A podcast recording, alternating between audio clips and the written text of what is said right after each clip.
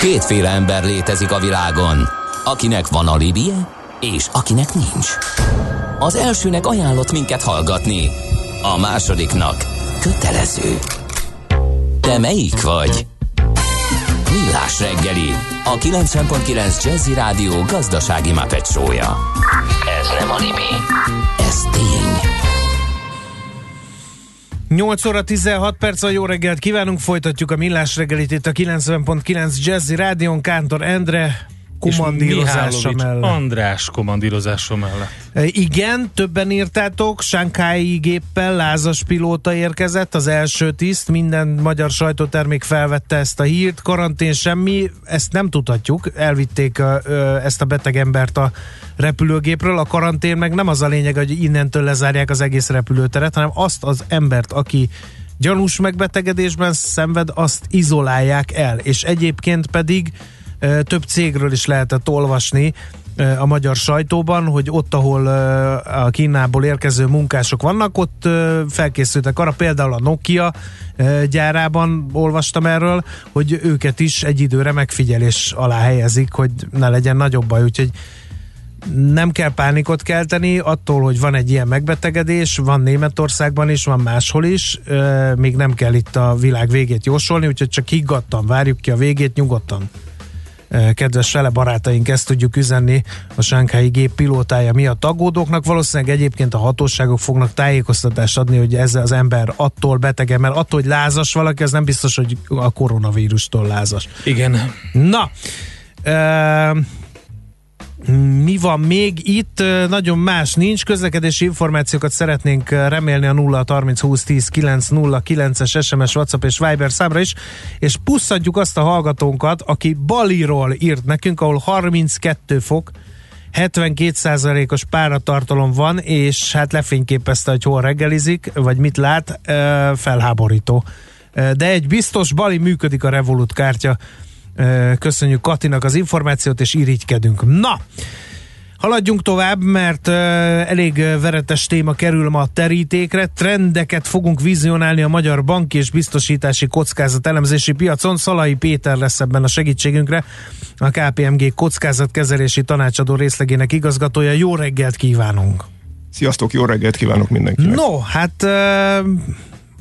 a kockázatelemzési piac, mint olyan a bank és biztosítási szektorban, az hogyan értelmezhető? Mit csinálnak itt külső szereplők végzik ezt a kockázatelemzést, vagy a piaci szereplőknek vannak ilyen irányban tevékenykedő munkatársaik, és ezek összegyűlnek, nehogy Isten, és eszmét cserélnek erről, vagy hogy működik ez a gyakorlatban? Bankok esetében a kockázatkezelési vezetők már elég régóta gyakorlatilag a legmagasabb szintű vezetői körbe tartoznak bele, bortagok, vezérigazgató helyettesek. A biztosítóknál, alapkezelőknél kicsit frissebb még ez a téma, itt elsősorban a szabályozási követelmények indították be, de hát mind a három pénzügyi szolgáltatási szektorban ez egy alapvető funkció, nagyon magas kockázati iparágról beszélünk, úgyhogy nagyon fontos az a vélemény, amit visszakaptunk ezektől az emberektől. Hogyan végzik ők a munkájukat? Hiszen kicsit ez a jövőbelátás kategóriát súrolja, hiszen olyan kockázatokat kell felmérni, amik lehet, hogy akkor még nem is léteznek, de könnyen gondokat okozhatnak. Így van, nagyon sok információt felhasználnak a munkájuk során. Egyébként nagyon sok adatból dolgoznak ma már, rengeteg korábbi ügyletükről vannak adataik, és ezekből igyekeznek megjósolni a jövőt, nyilván kiigazítva a jövőre vonatkozó várakozásokkal. Gondolom most a koronavírus miatt törik a fejüket, hogy lesz ennek világgazdasági hatása, de ez majd úgyis kiderül a következő jelentésben, mert hogy annak apropóján hívtunk a stúdióban, hogy ezeket a vezetőket interjú voltátok meg. Ami azért lehet érdekes, mert hogy amit ők látnak, és ebből ugye ennek egy quintesszenciáját ti le tudtátok szűrni, az azért nagyon sok irány mutathat, akár ügyfeleknek, akár piaci szereplőknek az irányba, hogy milyen aknákra, milyen botlódrótokra kell figyelni a jövőben. Mennyire változik a kockázati környezet? Hogyan alakult az elmúlt évben az, hogy mi számít kockázatosnak pénzügyi szempontból, meg biztosítási szempontból? Így van, hogy 3-4 évente végezzük el ezt a felmérést, most harmadszor csináltuk meg, és a válaszok alapján az látszik, hogy bár egy olyan nagyságrendű, meg olyan jellegű visszaesésre nem számítanak a vezetők, mint ami volt 2008-2009-ben, azért mégis csak nagyon óvatosnak kell manapság lenni a pénzügyek terén. Uh-huh. Mik ugye beszéltünk annak idején, amikor a pénzügyi válságot, ha már szóba hoztad, annak kapcsán, hogy vannak országkockázatok, hogy teljesen más, hogy kell ugyanazt a szakmát űzni Magyarországon, más, hogy a cseheknél, más, hogy a németeknél, mert hogy van országkockázat. Aztán beszéltünk arról is elég gyakran, hogy Magyarország óriási kockázatot jelentett a pénzügyi szektor szereplői számára a tekintetben, hogy nagyon el voltunk adósodva devizában ráadásul. És hát ezek a kockázatok eltűntek. Így van. Ezek a hagyományos pénzügyi kockázatok esetében azt jelezték vissza a válaszadók, mind egyébként, amit vártunk is, hogy inkább csökkenés szinten maradás, csökkenés volt ezekben a kockázatokban. Ugye felminősítés volt, országkockázat csökkent, hitelkockázat csökkent, ugye volt, amikor 20% felett volt például a bankszektorban a nem fizető hitelek aránya, most ez 4,5%. Ugye, hát nagyon alacsony szinten van most a forint, de a piaci kockázatok sem növekedtek, mert ott inkább a kilengések számítanak. Úgyhogy ezek a pénzügyi kockázatok, ezek csökkentek az elmúlt időszakban, de már ezekben is azért növekedést várnak a válaszadók, hiszen hát már több mint egy 10 éves gazdasági felívelő ciklus van mögöttünk, és valamikor lesz visszaesés, és hogyha visszaesés lesz, akkor Magyarország érintett lesz benne. Akkor milyen kockázatok léptek ezeknek a már megszokott és jól ismert kockázatoknak a helyébe?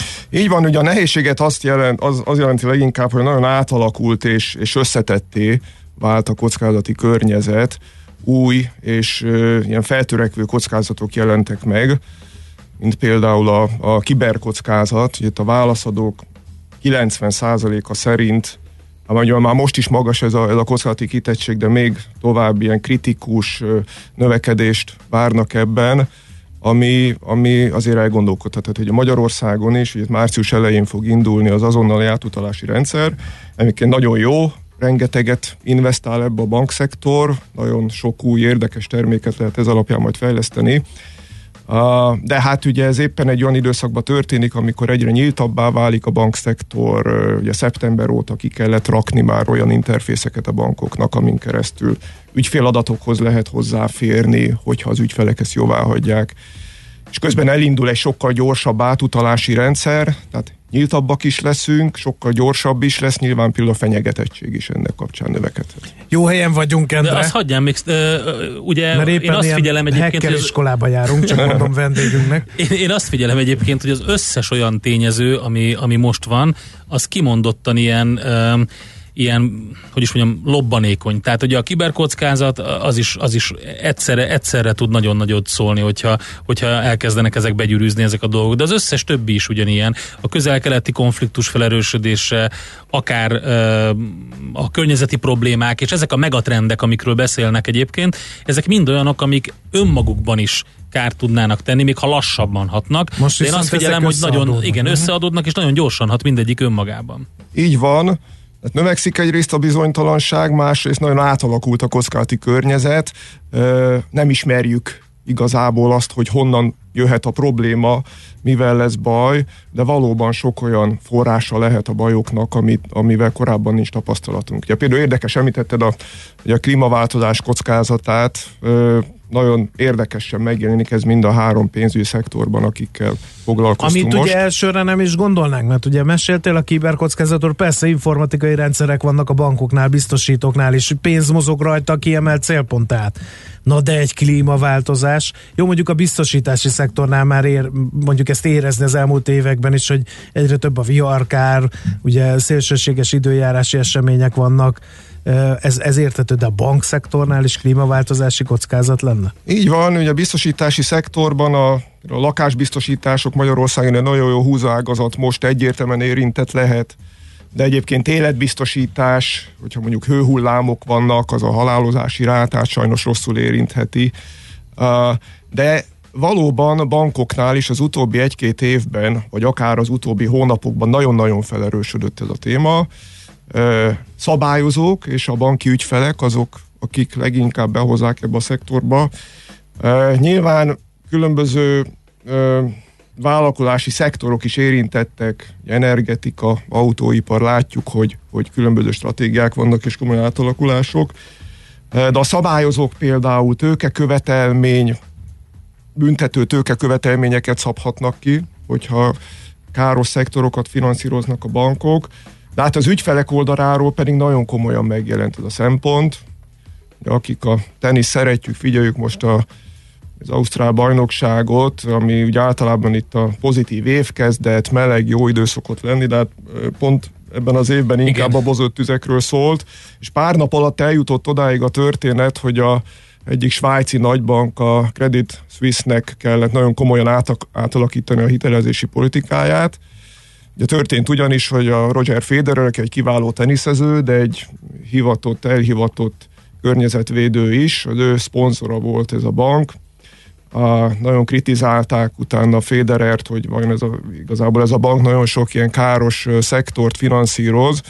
Pár nap alatt oda jutott a történet, hogy a banknak ki kellett adni egy nyilatkozatot, változtatni fogja a hitelezési politikáját, nem fogja finanszírozni ezeket a szektorokat, pedig 2016 óta egy 60 milliárd dollárnyi hitelt juttatott ezekbe a szektorokba. Nyilván ez bevételkiesést jelent, veszteségeket jelent számára. Igen. Ha már beszéltünk a szabályozásról, az is jelent kockázatot? Most ugye szó esett itt például, mondtad, hogy a MIFID 2, az például úgy vettem ki szavaidból, mint hogyha ugye ez is egy szabályozási előírás, hogy tessék megosztani a ügyfelek adatait, aki erre kér egy pénzügyi szolgáltatót, annak érdekében, hogy az a pénzügyi szolgáltató majd klassz ügyfélbarát megoldásokat munkálhasson ki, ami esetleg egy banknak nem jutott eszébe. Ez egy klassz dolog, de ez is például kockázat egy bank vagy egy biztosító szempontjából? Abban a tekintetben jelent kockázatot, hogy nagyon komoly fejlesztési projekteket kell indítani a bankoknak.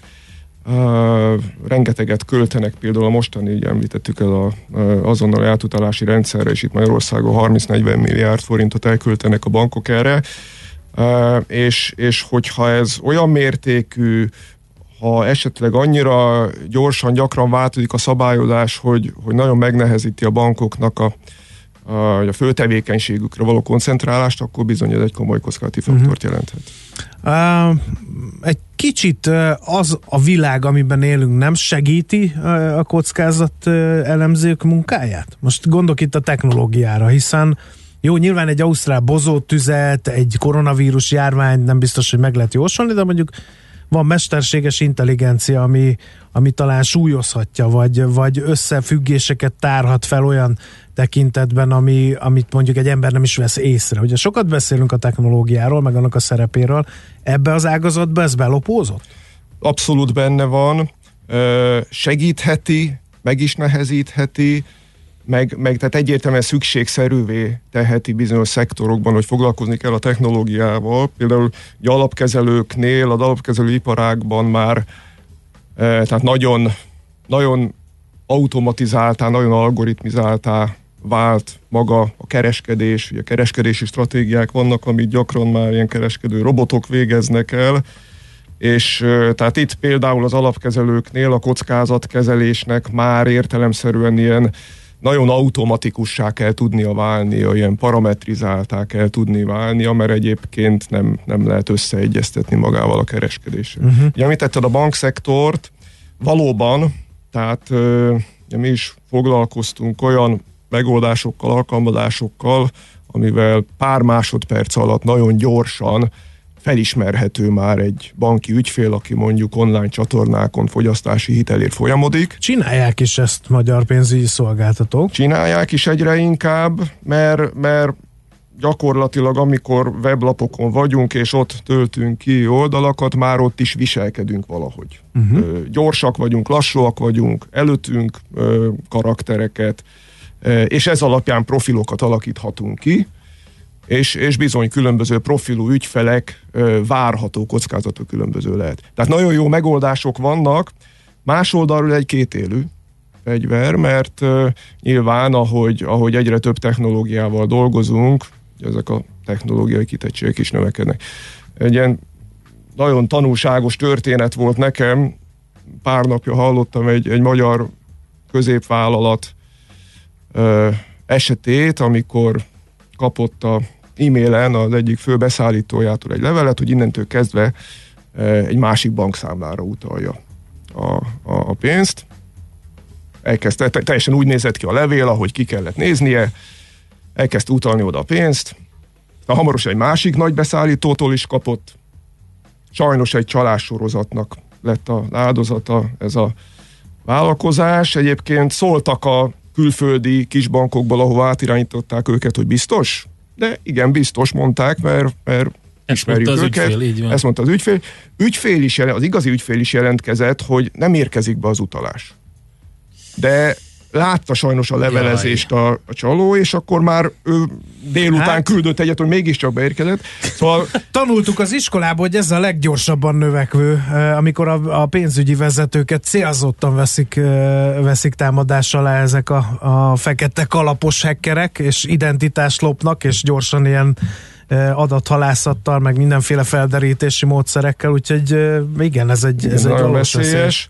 És nem is nagyon lehet mit csinálni. Hát azt lehet csinálni, hogy bármennyire is jók ezek a technológiák, kényelmesé teszik a pénzügyek intézését, de ami fontos, azért ott érdemes több csatornán csatlakozni a partnerekhez. Van, hogyha itt is akár elment volna egy telefon, vagy találkozó, hogy biztos, hogy mi az oka, akkor ezt igen, csak ugye annyira volna felgyorsult minden, és talán itt ugye az üzletvitelnek a felgyorsulásáról is tudunk beszélni itt a végén, hogy mindenre a reakcióidő az egyre kevesebb. Különben a versenyhelyzetben hátrébb kerülünk. Pont ugye ebben az esetben is gyorsan akartak reagálni, és megszokták ugye ezt a gyors reagálást, legyünk agilisak, legyünk flexibilisek, ebből sérülékenység is van nyilván, de közben pedig fontos is, hogy ilyen legyen egy vállalat, hogy jól hely tudjon állni.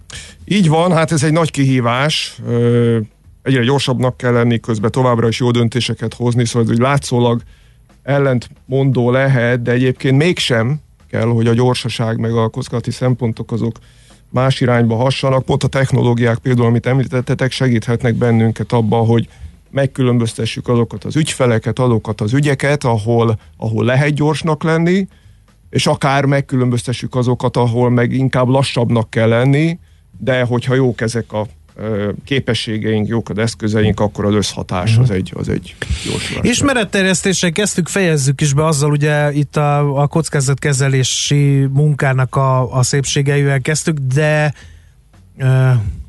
a szakmába kit neveznek ilyen igazi sikeres embernek? Mit kell tudni egy kockázatkezelési vezetőnek, akire azt mondja mindenki a háta mögött, hogy figyelj, ez a csávó, ez nagyon tud. Azt, hol lehet ezt mérni? Hiszen ha ő jól végzi a dolgát, akkor nincs baj, tehát nem lehet mérni. Ha viszont nem jól végzi a dolgát, akkor van baj, és akkor tehát hogy inkább a sikerteleneket lehet ebbe a szakmába igen, könnyen megtalálni, úgy gondolom. Nagyon jó a kérdés, mert amíg biztonságban vagyunk, addig nincs annyira nagy érték, akkor van nagy érték, amikor kezdjük elveszteni. Egyébként szektoronként más, megkérdeztük erről a vezetőket. A bankszektorban egyértelműen azt jelezték vissza, hogy ez leginkább a becslések minőségének a alapján lehet mérni. Ugye a bankszektorban ugye nagyon fontos az, hogy jól beértékeljük az eszközöket. Kockázatkezelők foglalkoznak azzal, hogy kockázati szempontok miatt mekkora kell, hogy legyen az értékvesztés, és hogyha ennek a szintje nem nagyon változékony, jól be lehet lőni, akkor az egy jó visszajelzés a kockázatkezelőknek. Biztosítóknál inkább azt látjuk, a visszajelzések szerint inkább az jelenik meg egy pozitív visszacsatolásként, hogyha bevonják őket stratégiai döntésekbe. De már a bankszektorban ez jellemzően megvan, ott korábban kialakult ez a szerep. Biztosítóknál, alapkezelőknél még ebben egy komolyabb ilyen kultúraépítés van talán még a kockázat kezelők előtt, amit el kell végezniük, és ott egy pozitív visszajelzés az, hogy egyre inkább bekapcsolják őket a döntésekbe. No, hát nagyon szépen köszönjük, érdekes ez a terület, érdekes az ott dolgozó embereknek a munkája mindenképpen. Köszönjük, hogy bepillantást nyerhettünk itt a kulisszák mögé.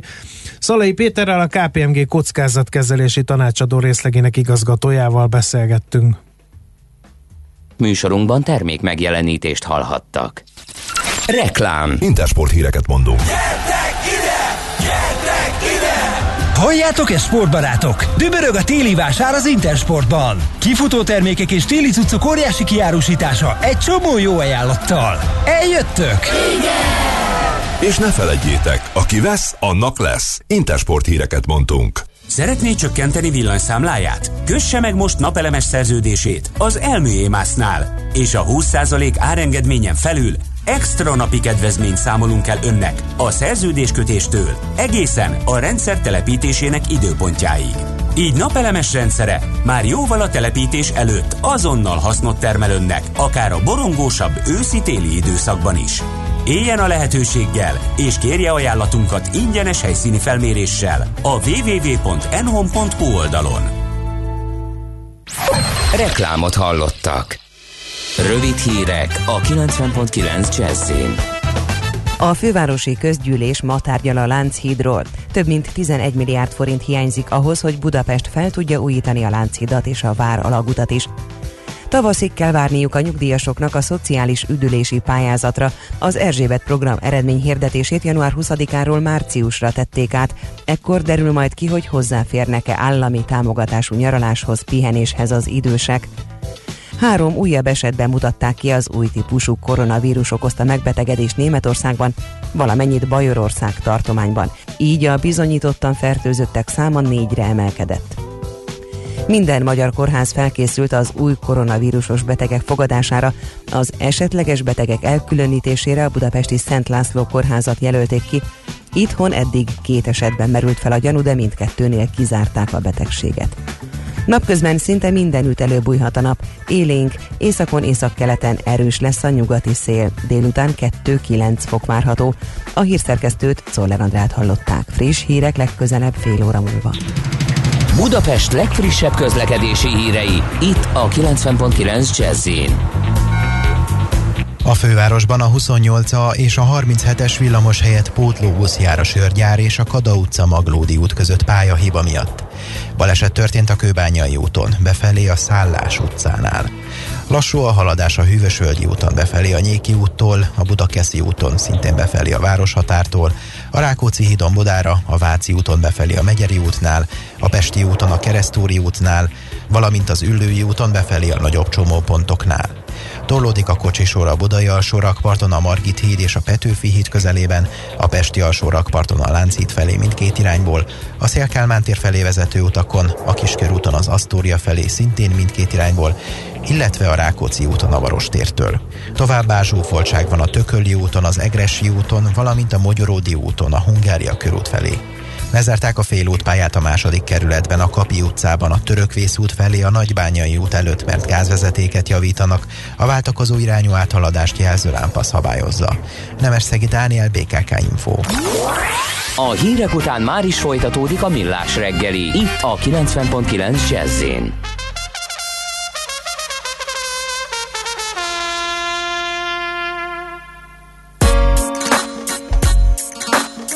No hay nadie más que yo.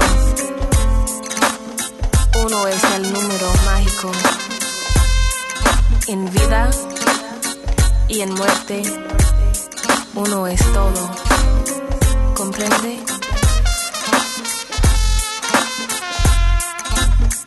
If I multiply 2 times 2, is it really, really for me? Then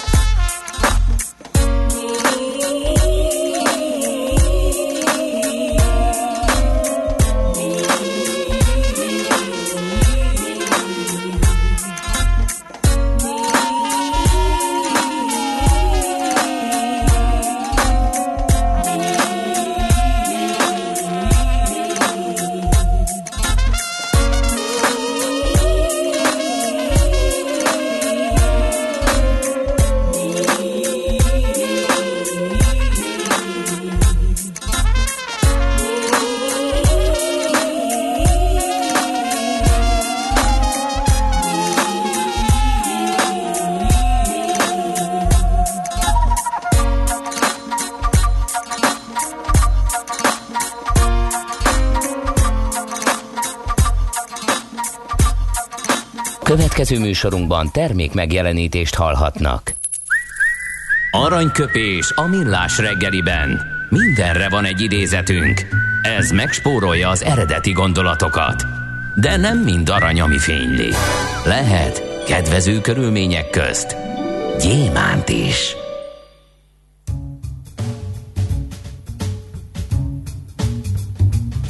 Anton Pavlovics Csehov orosz író születésének évfordulója van, még hozzá eléggé kerek. 1860-ban ezen a napon született tehát Anton Pavlovics Csehov, és Mihálovics András kollégám egy kiváló idézetet választott tőle, hiszen egyébként kevesen tudják róla, de nagyon nagy Csehov rajongó ő. Amikor bárhol jár a világban, akkor megnézi, hogy hol játszanak a színházakban Csehovot, és olyankor időt és pénzt nem spórolva beül megnézni. Legutóbb egyébként egy fiumei kirándulásán megnézett egy Csehov darabot horvátul. Azt mondta, hogy már ismeri kívülről az egészet, tehát nem esett nehezére neki, nagyon élvezte a játékot. Ott is egyébként elgondolkodott rajta, hogy az egyik kedvenc írója Csehov.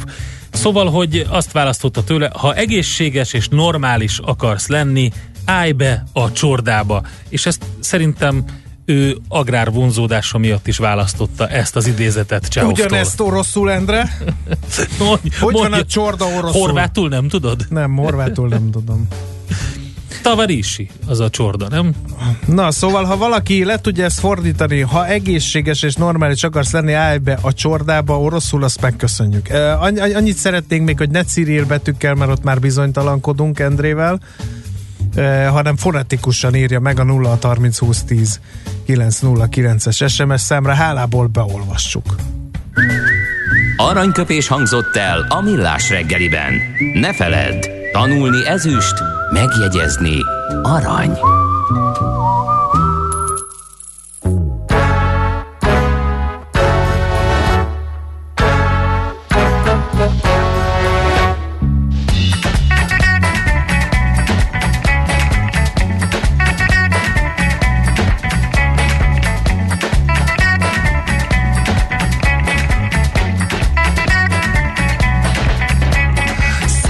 Vovó me dizia: cozinha com amor, olho atento na cozinha, é o que dá mais sabor. Vai engrossa o mingau, cuidado não grudar. Pega a colher de pau, não dá colher de chá. Sempre vovó me dizia: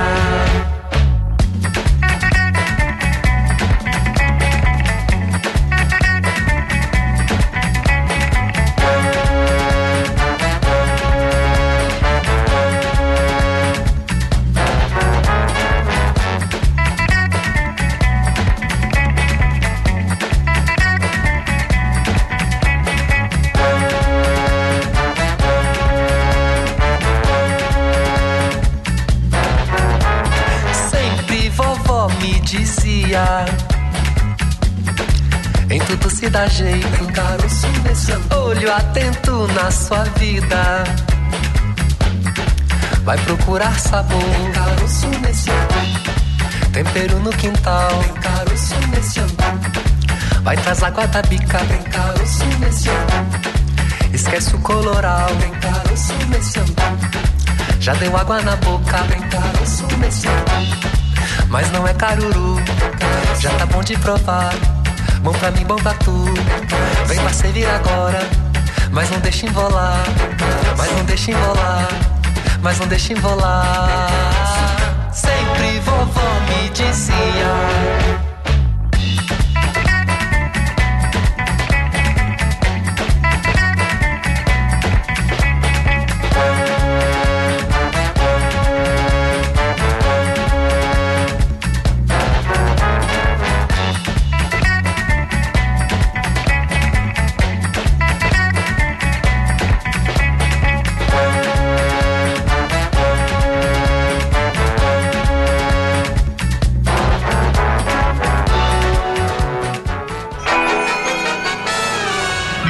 A lakosság nagy része heveny mobilózisban szenved. A statisztikák szerint egyre terjednek az okostelefonok. A magyarok 70%-a már ilyet használ. Megfigyelések szerint egy nap mobiltól való elzárás komoly elvonási tünetekkel jár. Ezért az állami mobil egészségügyi és cellorvosi szolgálat utasítására növelni kell az információs adagot. Mobilózis. A Millás reggeli mobilos dózisa. Csak semmi pánik. Itt az újabb adag. A rovat támogatója a Bravofon Kft. A mobil nagyker. Mi nem tudjuk pontosan, hogy mi folyik az Apple-nél, mert az olcsó iPhone tavasszal mondatból az olcsó és az iPhone nem szokott egy mondatban szerepelni, miképpen a debütációra sem tavasszal szokott sort keríteni az almás szék. Hát ha mi nem tudjuk, akkor majd megkérdezünk valakit, aki talán igen. Bátki Zoltán, a PC World online főszerkesztője van a vonal túlsó végén. Szerbusz, jó reggelt! Madárfüttyös, jó reggelt nektek is! Hát mi folyik Apple-éknél, hogy olcsó iPhone dobnak a piacra? Hát mi folyik az Apple-nél? Méz és tej meg kánaán természetesen. Igazából az, hogy olcsó iPhone jön, az egy természetesen egyelőre egy híresztelés, ami a szokások szerint vagy igaz, vagy nem, de mostanában azért ez elég, hogy is mondjam, kiszámíthatóvá vált a mondjuk a 10 évvel ezelőtti ilyen nagyon-nagyon szigorú, semmit nem engedünk ki a cégtől jellegű policyhez képest, tehát mostanában azért elég jó arányba jönnek be ezek a tippek. Hát olyannyira, hogy már kép is van róla, nem? Erről az új olcsó. Azért képet renderelni viszonylag most már a 6 éves szomszéd gyerek is egész jól tud, de ennek ellenére tényleg azért a megvalósulási arány az általában egész jól szokott mostanában alakulni. És végül is a dolognak megvan ami értje, mondjuk abban természetesen igazad van, hogy az Apple, az iPhone és az olcsó szavak azok viszonylag oximoronként működnek, és a jelenlegi tervek vagy ilyen kiszivárgott pletykák szerint $399 lesz ez a csodálatos kis gépezet, ami hát mondjuk egy ilyen szárazon átszámolva 122 000 forint, de hát ugye tudjuk, hogy itthon vám, áfa, lófa és hasonlók rájönnek, tehát azért ez egy ilyen 160 000 közötti készülék lesz. Ez mondjuk egyrészt Apple-höz képest még mindig olcsó, ez tény, másrészt pedig hát ugye a mostani hát ilyen nagyon durva mobil drágulós időkben ez is sajnos egy normális dolog, hogy egy középkategóriás telefon egy olyan árban indul, ahogy mondjuk 5 éve egy csúcs telefont lehetett venni. Szóval ilyen szinten végül is helyel közel igaz ez az olcsó dolog, és hát ugye az iPhone-nak a vonalában annak idején egy egész jó darab volt az iPhone SE, ugye, amivel hát próbálták visszahozni a kisméretű telefont, és ugye ahogy mentek egyre nagyobbra az Apple telefonok, a vevők egy része azt mondta, hogy jaj, de hát Steve Jobs is azt mondta, hogy ami, mit tudom én, 4 hüvelyk fölött van, az már nem tudom, űrhajó, és hát éppen ezért ilyenkor mindig meg lehet próbálni x évente bedobni egy ilyen modellt, ami hát egyrészt kialakításában is egy kicsit olcsóbb, másrészt pedig kisebb, tehát ez valószínűleg egy másik fajta közönséget vonz. Szivárgott-e ki arról bármi, hogy mit fog tudni ez a vas? Mert olcsó húsnak híg a leve tartja a mondás. Hát, ha nem is vas, mert eleve műanyag, legalábbis a külső borítása az valószínűleg... Tudod-e, hogy próbáltam informatikai szlenggel csillogtatni a nem létező tudásomat? Természetesen, és nincs is rajtam kalap, de ha lett volna, már leveszem. De szóval a lényeg az, hogy tehát ez ilyen sok szép színű csillogó műanyag borítást fog kapni, tehát ugye erre szokták az úgynevezett fiatalos telefon jelzőt ráaggatni. Másrészt pedig, hát ugye egy A13 Bionic chip lesz benne, ami ugye azt jelenti, hogy ez az iPhone 11-nek a chipjét fogja megkapni. Face ID-t, tehát az arcfelismerő rendszert azt nem kap, viszont home gomb és touch ID, tehát az újra nyomat olvasó az lesz rajta, és hát egy ilyen nagy valószínűsége 5,4 hüvelykes lesz, ami tényleg a mai mobil kínálat átlagához képest egy kisebb modellt feltételez. Tehát ilyen szinten végül is teljesen egy használható alternatíva lesz, és tényleg valószínűleg azért elgondolkoznak majd azok, akik mostanában vagy pénzügyi, vagy nagyságbeli, vagy ilyesmi okok miatt nem iPhone-t vettek, hogy na, akkor most megint lehet egy Apple telefonunk, és tulajdonképpen ismét fölkapaszkodhatunk a társadalmi ranglétra aljára. Akkor... hát, értem. Ha nem is a csúcsragadozók körébe, igen. Hát, de ez nem kontraproduktív az Apple szempontjából, hiszen ők vittyetánytak a piaci folyamatokra, csinálták, amit ők jónak gondoltak, és egész jól lenyomták széles néprétegek torkán, hogy Apple egyelő drága.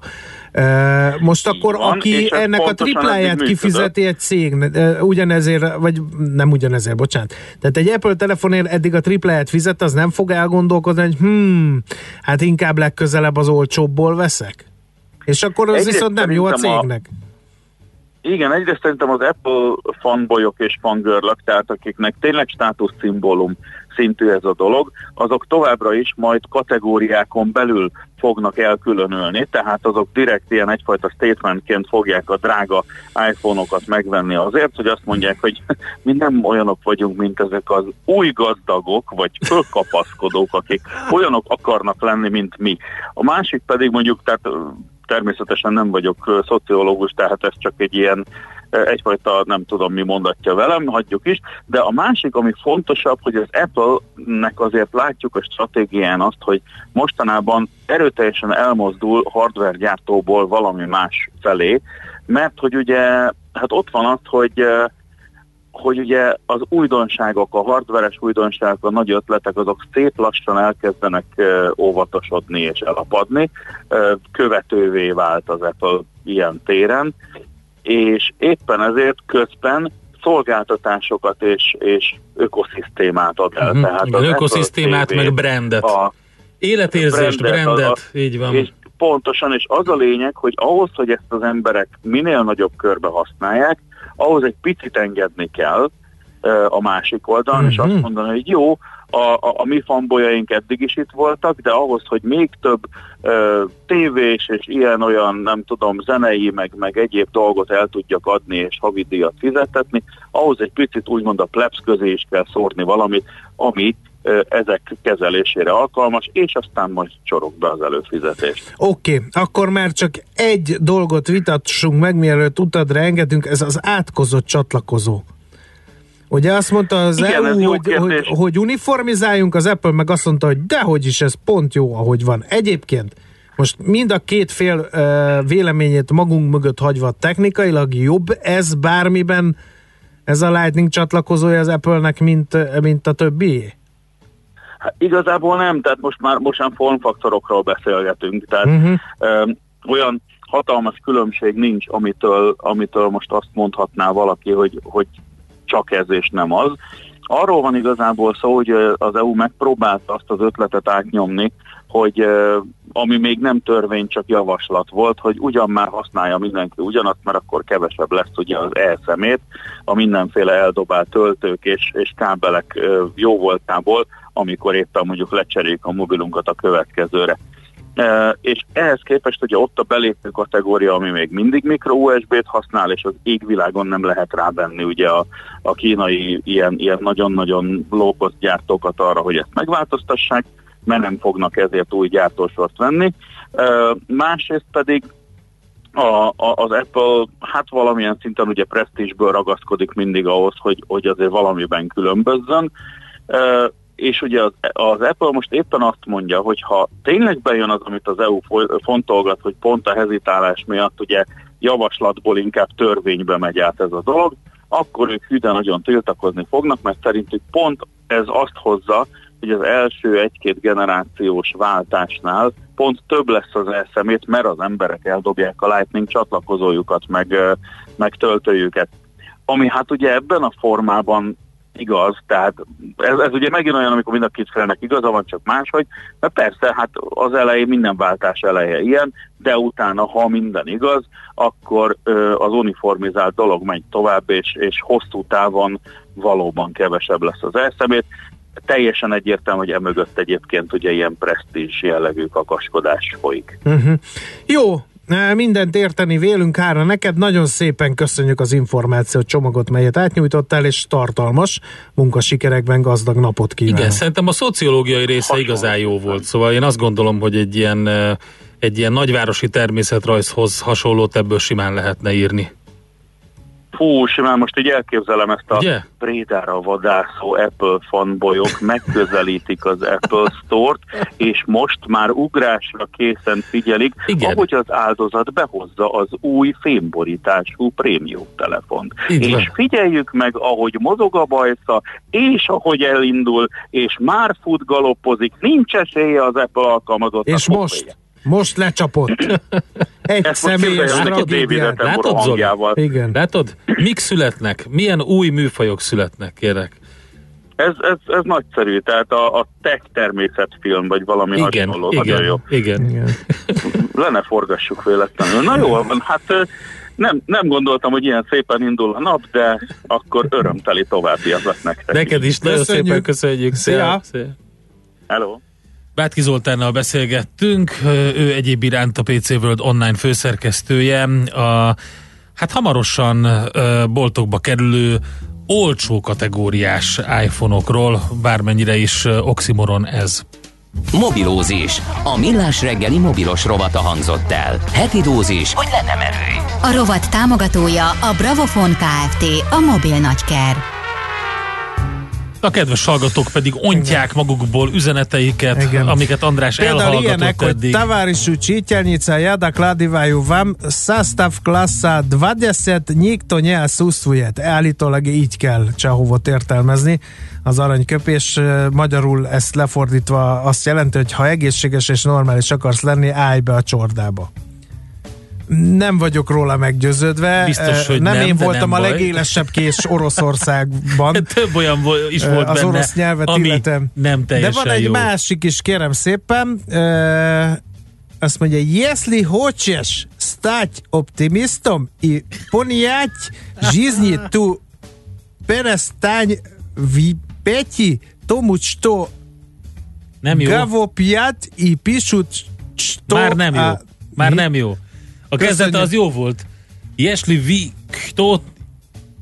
kotite, mondom, kotite bit zdorovim in normálim prisoid. Tényleg nehéz de volt. Szörnyű. Régen volt, amikor Cirilbe kellett olvasni. Te belegondoltál, hogy 8 évig tanultál heti rendszerességgel oroszt, és ennyi maradt belőle, hogy nem bírjuk elolvasni. Köszönjük Adriánnak vagy Andriánnak és Zitának, hogy ezt így most nekiálltak, és felrobbantották a nem létező presztízsünket ezzel, hogy begépelték ezt az orosz szöveget. Egyébként valami ilyesmi Csehov idézet, hogy ha akarsz optimista lenni és megérteni az életet, akkor ne higgy annak, amit mondanak és írnak, hanem magad figyelj és értelmezd. Na, ezt nem sikerült dekódolni, pedig a fent említett páros, tehát Andrián és Zita, ezt leírta kérlek szépen Cyril betűkkel, és leírta fonetikusan is, de hát mi nem vagyunk képesek ezt megfelelően interpretálni nem. A hallgatók közönség felé.